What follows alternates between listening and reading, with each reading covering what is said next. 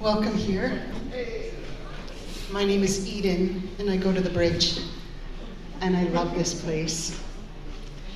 Uh, we're going to do communion this morning, and um,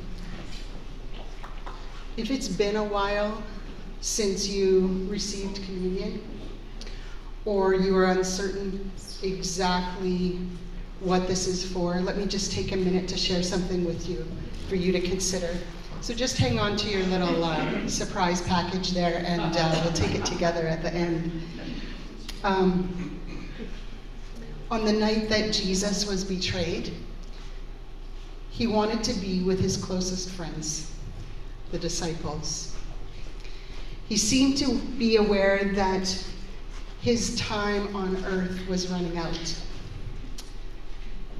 So he shared with his disciples how he wanted to be remembered, namely, equating a piece of bread and a cup of wine with his body and blood, which he would willingly sacrifice within hours.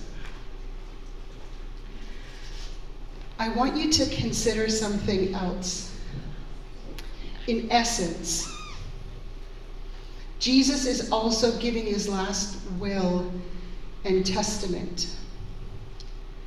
He's offering forgiveness as his legacy and mercy for us all.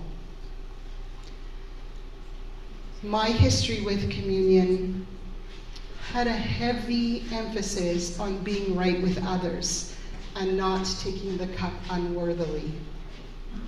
I'd like to flip that on us this morning.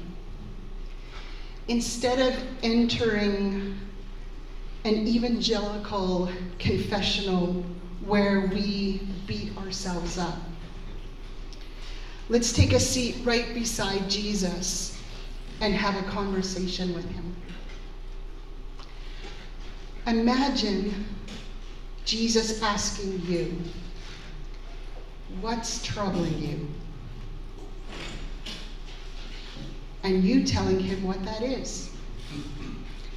Maybe you're worried about something, or maybe you're worried about a lot of things. Or you're out of sorts with someone that you love. Or you know you have caused some harm, and you're not exactly sure how to make that right. Whatever is troubling you, please share that with Jesus. I'll give you some time for that now.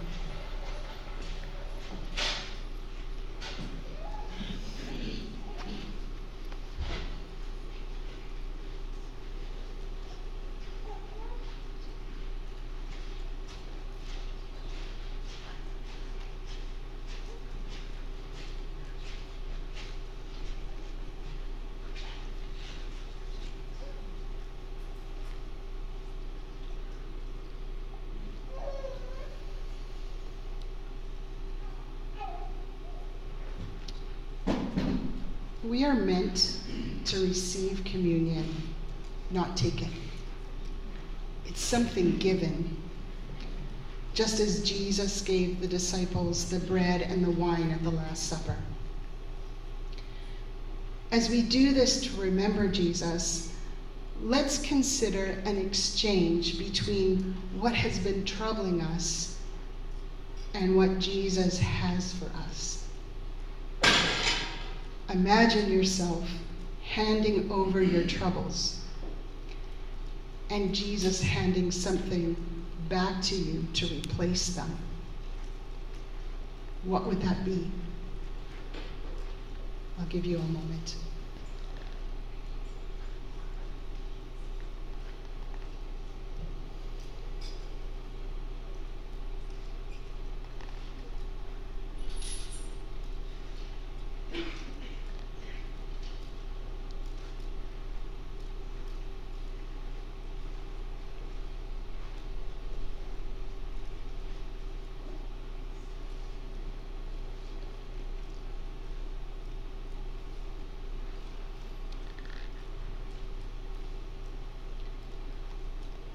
woman and a human just like you.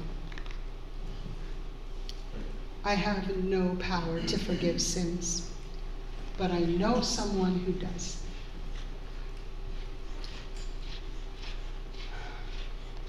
The inheritance that Jesus left us is ours to spend. All the forgiveness and mercy we will need throughout our entire lives. We ask God to forgive us because they already have. The asking is about us opening our hands to receive the inheritance already given. Asking and praying, Lord, have mercy, is not us begging God because God is withholding it from us, but because we need to be reminded that mercy is ours to accept and spend at any point, but especially when we feel unworthy of it. Please accept the forgiveness and mercy God gives. And give the forgiveness and mercy to yourself where you may have withheld it. I want you to understand a few things as we receive communion this morning. Your sin has not separated you from God. Your confession doesn't change God's mind about you, not for the better and not for the worse. God doesn't need to be reconciled to you. God does not leave us or forsake us. Christ already forgave you at the cross, and the cross reaches back in time and stretches out for eternity. God's love does not waver in response to our human condition. This may just be about being reconciled to your own accusing conscience. Please let Jesus be the Lord over your conscience. The important thing is not to shrink away into shame or hide from God like Adam and Eve did. Rather, as quickly as you can, get up and rush back to the Father's house. Enter in and embrace the Father. As we receive the bread and the wine this morning, receive with open hands an open heart, and a willingness to let go of all the things that trouble you today. Lord, have mercy. Amen. I'll just give you one little. If you've not had this before, there's two levels. There's a very thin level that you can pull back the wafers under there, and then carefully pull back the. Uh, the pink layer, and the juice will be there. Please eat and drink and remember Jesus and all he has done for us.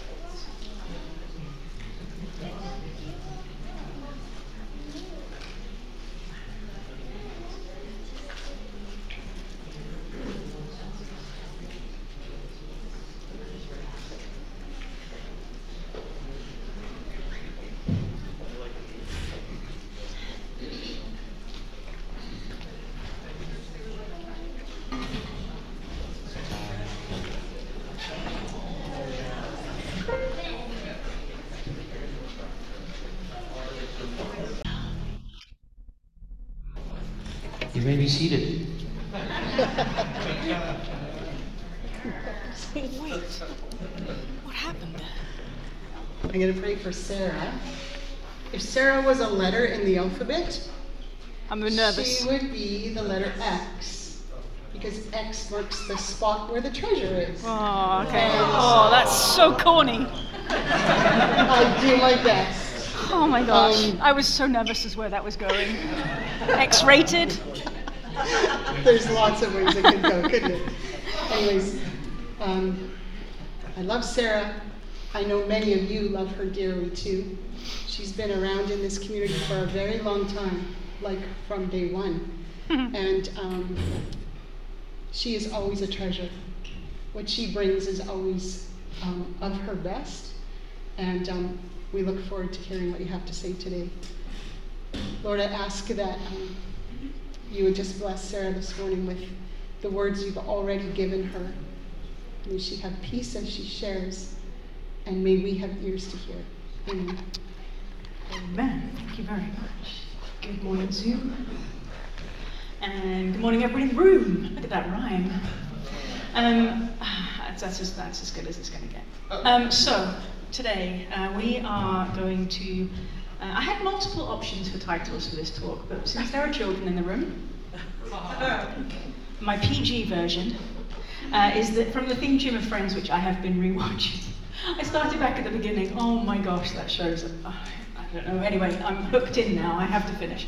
So um, the, the title of my talk is "I'll Be There for You When the Rain Starts to Fall." Had lots of other versions, but PG version makes me go with this one.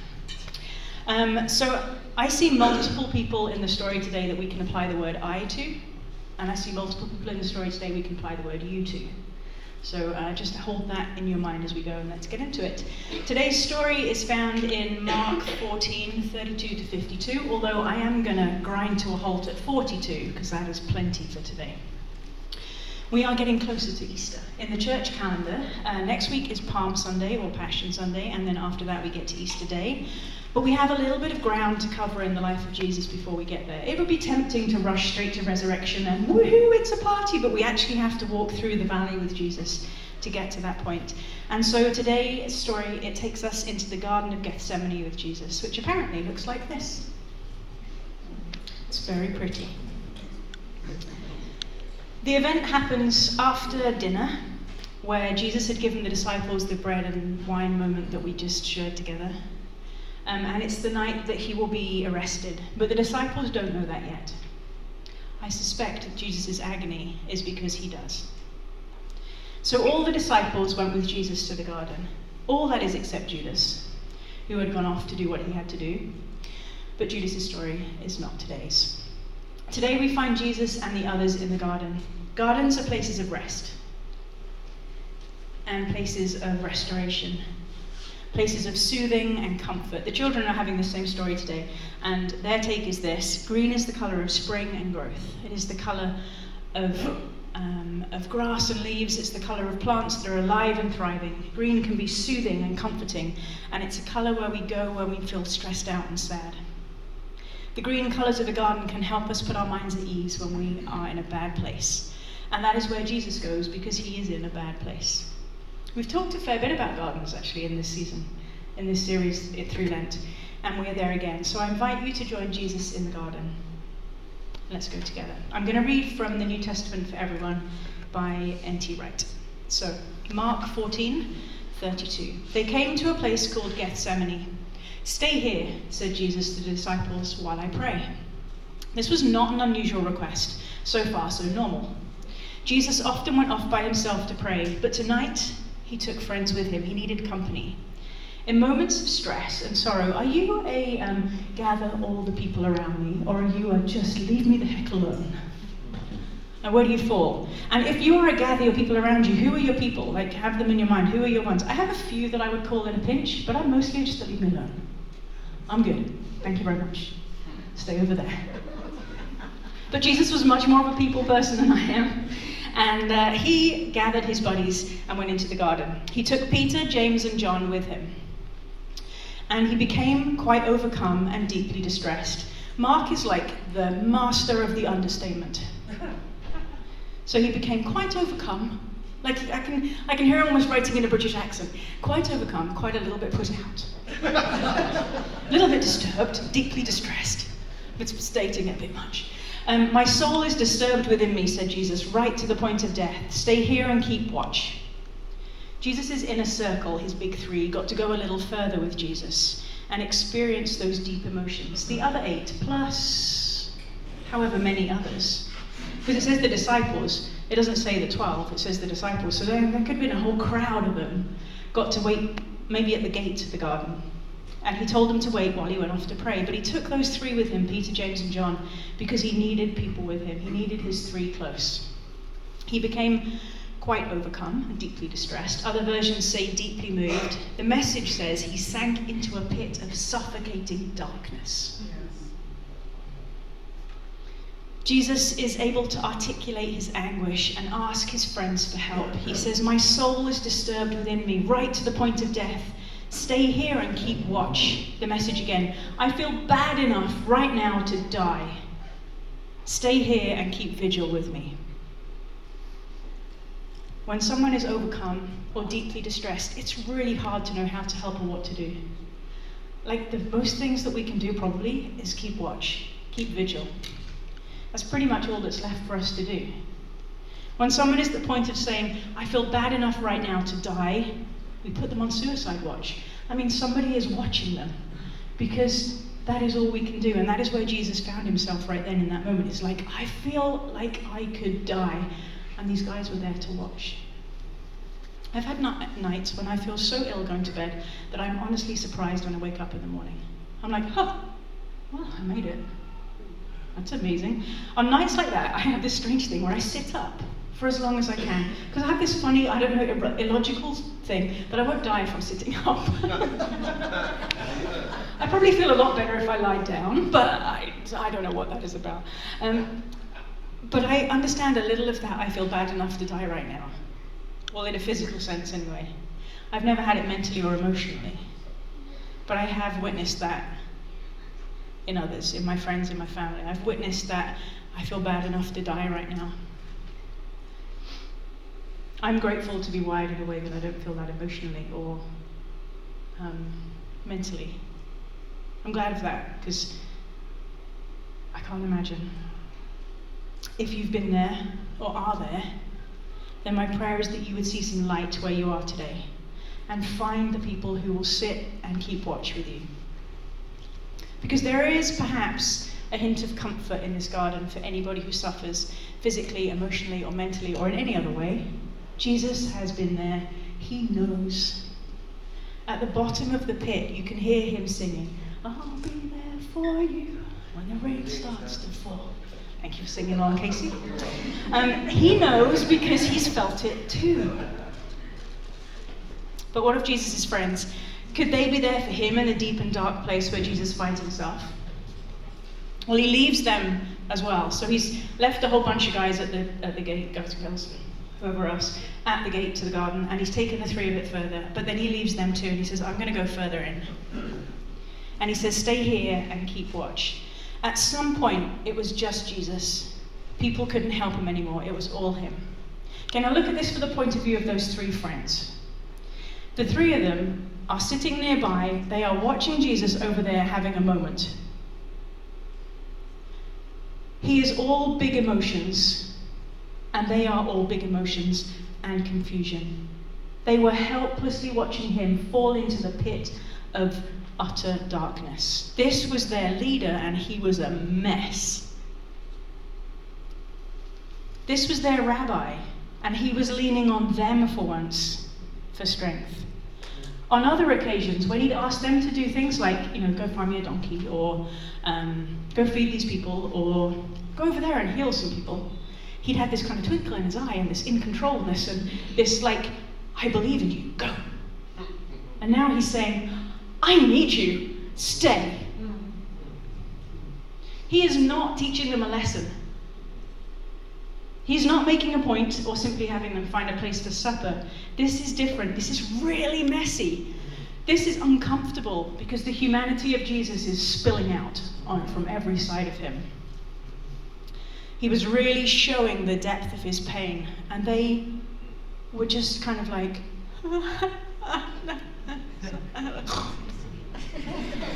As it wiped them out. Like, pain is exhausting. Watching somebody else's pain is exhausting. To be with someone else while they are going through that anguish is a privilege, but it's exhausting. And I imagine it was just like that for Peter and James and John. This was stretching all their capacities and blowing all of their fuses. I mean, no wonder they just fell asleep. They were just like, I can't do it. So back to Jesus. He went a little further, fell on the ground, and prayed, if possible, that the moment might pass from him. Abba, Father, he said, all things are possible for you. Take this cup away from me, but not what I want, but what you want. Jesus, again, we're, we are stuck with Mark's like condensed version. It's like all the all the tone is taken out, and we're just giving this. Jesus kneeled on the ground. There is a horrible painting. I was going to use a painting, but I was couldn't find one that even got anywhere close. Um, think it was Holbein. Can't remember the artist. Anyway, and okay, it's Jesus, white Jesus, obviously. I sigh. Um, he was painting from his own experience, just where he was. Um, okay, so white Jesus is there. He's kneeling in the garden, and he's got his hands like this, sort of on a rock. I know the picture. And there's this kind of faint glow behind him, this kind of angelic whiteness behind him. And that is how he portrays this moment in the garden. Like, that is not how it went down. Jesus doesn't go through the Lord's Prayer right now. He doesn't recite the prayers of his childhood that he'd learned in the synagogue. This is raw and real and intimate. Jesus doesn't do a breathing practice and meditate his way back to calm. I think that was probably more like it. This prayer is messy. This prayer comes with snot and tears. This prayer comes with shaking and grief and anguish from the pit of his suffocating darkness. This is not a how to for prayer that he's teaching his disciples. This is a have to for him in this moment of pain. This is not about them anymore, this is just about him. The translation cleans up what was probably extraordinarily messy. It says he fell to the ground, and we picture him, you know, tidily kneeling, glowing. It's just rubbish. Um, perhaps it was more like face down in the dirt, pummeling the ground with his fists. Uh, Reverend Solveig Nilsen Goodin, great name, puts it like this. She writes, How it probably went down. Jesus pounded the dark earth, howling, tearing out his hair, tears and snot and dirt smearing muddy rivers down his anguished face. No, he yells. I don't want it to end this way. It's too hard. I'm so scared. They're coming for me. What are they going to do to me? What is going to happen to my friends, to my family? Everything I've worked so hard for. There has to be another way. I don't want to die yet. Not now. Not yet. And when he was expent and exhausted and in a heap on the ground and poured out everything in his heart, he finally whispered, Okay, I surrender. I put my life in your hands. But this is not a one and done. He returned and found them sleeping. Are you asleep, Simon? He said to Peter. Couldn't you keep watch for a single hour? Watch and pray so you won't come into the time of trouble. The spirit is eager, but the body is weak. Peter and James and John had failed in the I'll be there for you part. They were there, but they weren't. They were literally sleeping on the job. The garden scene is recorded in all four Gospels, and it's slightly different in all of them. Luke adds that God sends an angel from heaven to strengthen Jesus when his friends couldn't. With the presence of the angel, God is saying, I'll be there for you. Even if the disciples can't do it because of their own sadness and distress. But Jesus isn't done. He has sobbed, he has prayed, he has pleaded for a different way, but it's not done. Very clinically, Mark, with characteristic brevity, goes on. Once more he went off and prayed, saying the same words. And again, when he returned, he found them asleep, because their eyes were very heavy. They had no words to answer him. When I'm exhausted, try as I might, I just cannot keep my eyes open. Every show I've watched every evening would attest to that. I feel these guys. I feel like they've really tried.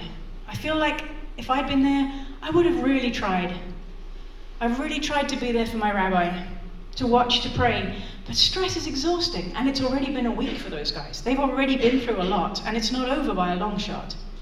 And Jesus is a mess, which is making them anxious, or it would make me anxious anyway. And in this version of events, Matthew says that Jesus asked them, Couldn't you, couldn't you men just keep watching with me for one hour? Watch and pray, he says to Peter, so you won't fall into temptation. The spirit is willing, but the flesh is weak. He's hinting at Peter's denial that's going to come. But at this moment, tiredness in the flesh is winning. The will in their hearts is losing, and they sleep. And Jesus goes to pray again. More snot, more tears. Jesus prayed his gut wrenching prayer three times. He poured out everything again and again. And Nilsen Goodin again says three times he prays this way, pouring out the unedited truth as he experienced it with his raw, beating heart. When everything was splayed out on the ground, he put the whole ugly, crying mess of himself and the whole world in God's hands. Question. Do you have something that you are losing snot and tears and even dignity over? Do you have longings that hurt deep in the core of who you are that you need to pray but haven't? What is the rain that is falling in your life?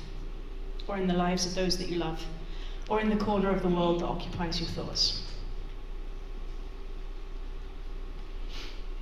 And if we learn anything from Jesus, it's pray those prayers.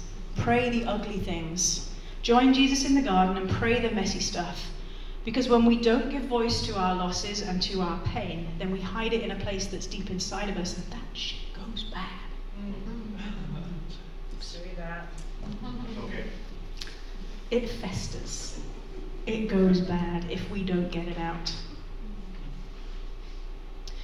But then, after the third round of snotty, tear drenched prayers, Jesus comes back to his friends, and this time he doesn't question why they're sleeping. This time, he seems that he's got it all out. He doesn't like it's like he doesn't need them now. He's kind of got beyond that. And he doesn't he doesn't kind of berate them again. He doesn't say, Why couldn't you watch with me? He's like he's already been satisfied, he's already been comforted, and he's found a new place of peace.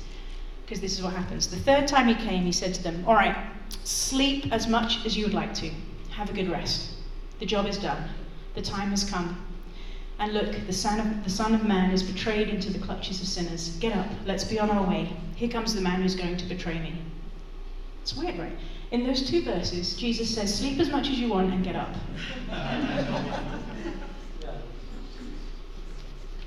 what does he mean? Does he not need their prayers and support anymore because he's found it in his Heavenly Father? Maybe that's it. Maybe they can metaphorically sleep because he doesn't need it. Um, does he, is he kind of settled in what's going to happen? Maybe that's it too. Maybe he just knows they're not up to it. Maybe that's it. God hasn't given Jesus the way out that he was looking for. God instead has strengthened him for what's to come. A little while back, in Mark's telling of this whole thing, when Jesus turns towards Jerusalem, it says that um, they were on the way to Jerusalem, and Jesus was walking ahead of them. The disciples were filled with awe, and the people following behind were overwhelmed with fear. So Jesus, he knows where he's going, and he's gone ahead of them. Taking the twelve aside, Jesus once more began to describe everything that was about to happen to him. Listen, he said, we're going up to Jerusalem, where the Son of Man will be betrayed to the leading priests and the teachers of religious law. They will sentence him to die and hand him over to the Romans. Jesus knew what was coming, but it doesn't stop him from asking. In those final hours before his arrest, he asks, Is there a, maybe another way to do this? Something else? The answer was no, there isn't another way. But I am with you. And I wrote, I am in capital letters because God is saying, I am with you, Jesus. I think the with you part of this is what makes all the things that are going to happen to him possible. I'm not going to read the rest of the passage because really that's enough. Because I want us to think a bit more about this bit and how we deal with this. Um, but the rest of the passage says that Judas comes with the temple guards, there's an altercation, ear slicing, Jesus' arrest, everyone else abandons him and runs away. But back to the title of the message I'll be there for you when the rain starts to fall. The disciples were able to be with Jesus up to a point. Do you have friends or family members or others in your circle who are asking big questions or are in the pit of suffocating darkness like Jesus was? Who are you standing with? Who are you trying to stay awake with? Trying to support? Just think of those people for a second. Is it all on you? This passage would suggest it isn't. Be there if you can, but if you can't stay the course and if you nod off, then cut yourself some slack. Pain is exhausting. Most everyone you talk to is up to here with pretty much everything. It's a whole lot. We can go with our friends to the garden, though. We can go to a certain point with them, but uh, it's not on us to go the whole way. At some point, we stay back and we watch because it's all them and God. We watch and pray as we are able, but then when we aren't able, it's okay because God is able. So, who do you know who seems to be experiencing intense or even crushing pressure right now? Who do you know who's in the suffocating darkness like Jesus was? Who are you trying to be there for as their rain starts to fall? And uh, I thought it'd be good just to think about them and pray for them. So I've got a prayer I'm going to put up on the screen. I need to explain how I write God. My head is in the way. I'll just kneel down here. Um, I write God G O D D E because God is neither male or female, and that word sits somewhere in between God and Goddess. So just so that doesn't trip you up, that is an explanation of that. Um, and I can't write it any other way now. It feels weird. So that's just how it is. Um, so let's pray. God of love and mercy, we name in our hearts the ones that we're thinking of and ask you to be near them as they walk through their dark valley.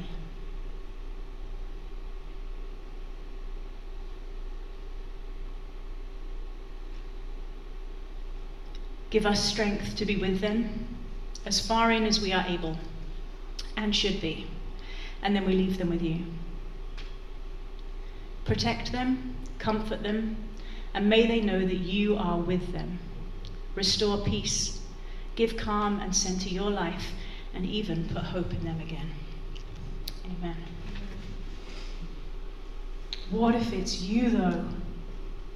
I mean, it's okay talking about other people, but what if it's you?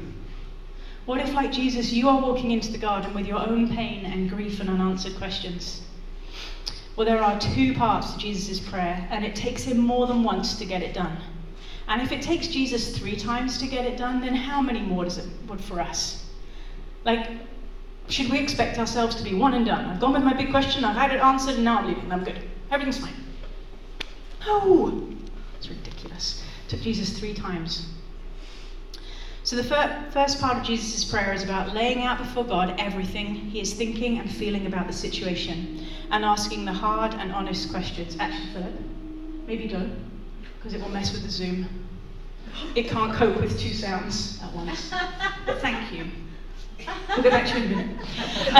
Um, imagine that in your head. Imagine the music. Okay, there we go. Um, so the first part of Jesus' prayer is about laying out everything before God, everything that he's thinking and feeling about the situation, and asking his hard and honest questions. And then the second part is about giving up control, surrendering and putting himself entirely in the hands of the one who loves him most, who also, by the way, is pretty crazy about us too. So let's think of our own questions, situations, and spaces of suffocating darkness, and let's just go and meet Jesus in the garden under your seats. There is a piece of paper. Now you have to decide to do this. And if you decide right now, I'm not doing this, that's fine. Maybe tuck it in your pocket and save it for later. Um, if you don't have any, stick a hand up and Karina has extras. People on Zoom, grab yourselves some paper and a pen. The questions are pretty easy, you'll catch up, they'll be on the screen in just a second. So, first off, you have to decide that you want to go there. And I would recommend that you do go, to avoid the festering pus later on. Really, you don't want to have to squeeze that out. Go by yourself, or find a friend or two who will go with you. Find a professional like John and Susie who will go there with you. Be honest. Lay it all out. Cry the ugly, snotty tears. Now you might want to do not, you might not want to do that here this morning. You might want it. That's fine. Your snot is welcome. Your tears are welcome. All of you is welcome. But you might want to take some time to write it all down for your eyes only, just to get it out. I do this every day in my morning pages, which is writing that I do when I first get up in the morning. I say it as it is. I moan, I wail, I'm authentic, I get everything out on the page. It is for my eyes only, and I never even reread it. Like it's like it's out, it's gone. I might come back and say exact same tomorrow. I have no idea because I never reread yesterday. But you know what? Even if you come back and say the exact same thing tomorrow, it's okay. Jesus came back three times. Say it as many times as you need to. So I've got a few sentence starters that might help. Um, so you've got the piece of paper, and it says, "Be real." And these are just things I feel. Dot dot dot. I want. Dot dot dot. I don't want. Dot dot dot. I wish. Dot dot dot. And if it were up to me, I would. Dot dot dot. If you want to scribble anything now, because it's just come to your mind, do it. But if you don't and you want to just save it for later, stick it in a pocket. Okay, Philip, hit it.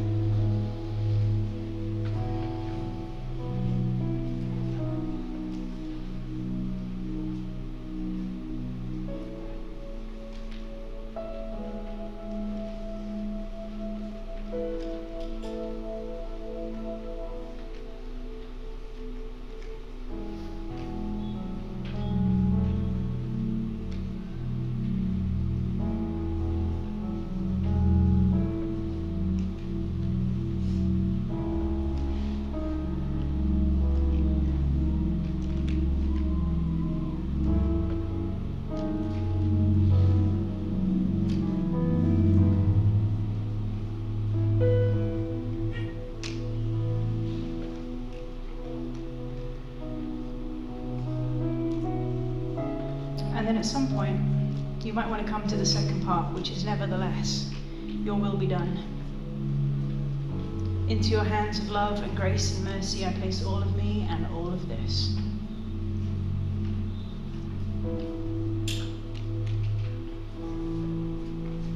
Jesus, when he went to the garden, he got the comfort of his Father and he got the strength that he needed, if not the answer that his flesh wanted.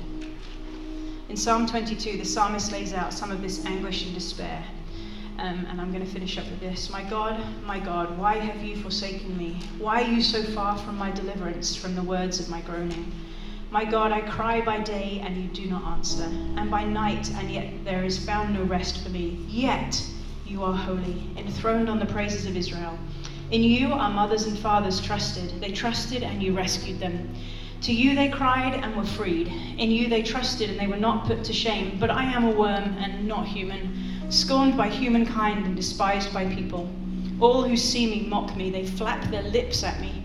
They shake their heads. Commit yourself to the saving one. Let God rescue and deliver the one who, in whom God delights.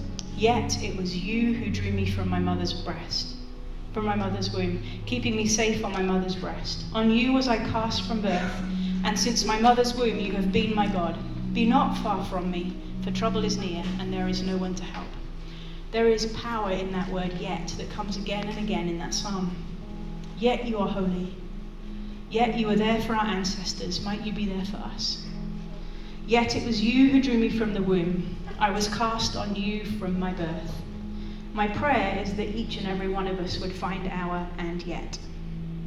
That every time we come to God with our snot and tears, and we surely will go there more than once, that every time we come into the garden, we might experience the comfort of our Heavenly Father, our Sacred Mother, and get all the strength that we need for our journey as Jesus did for his.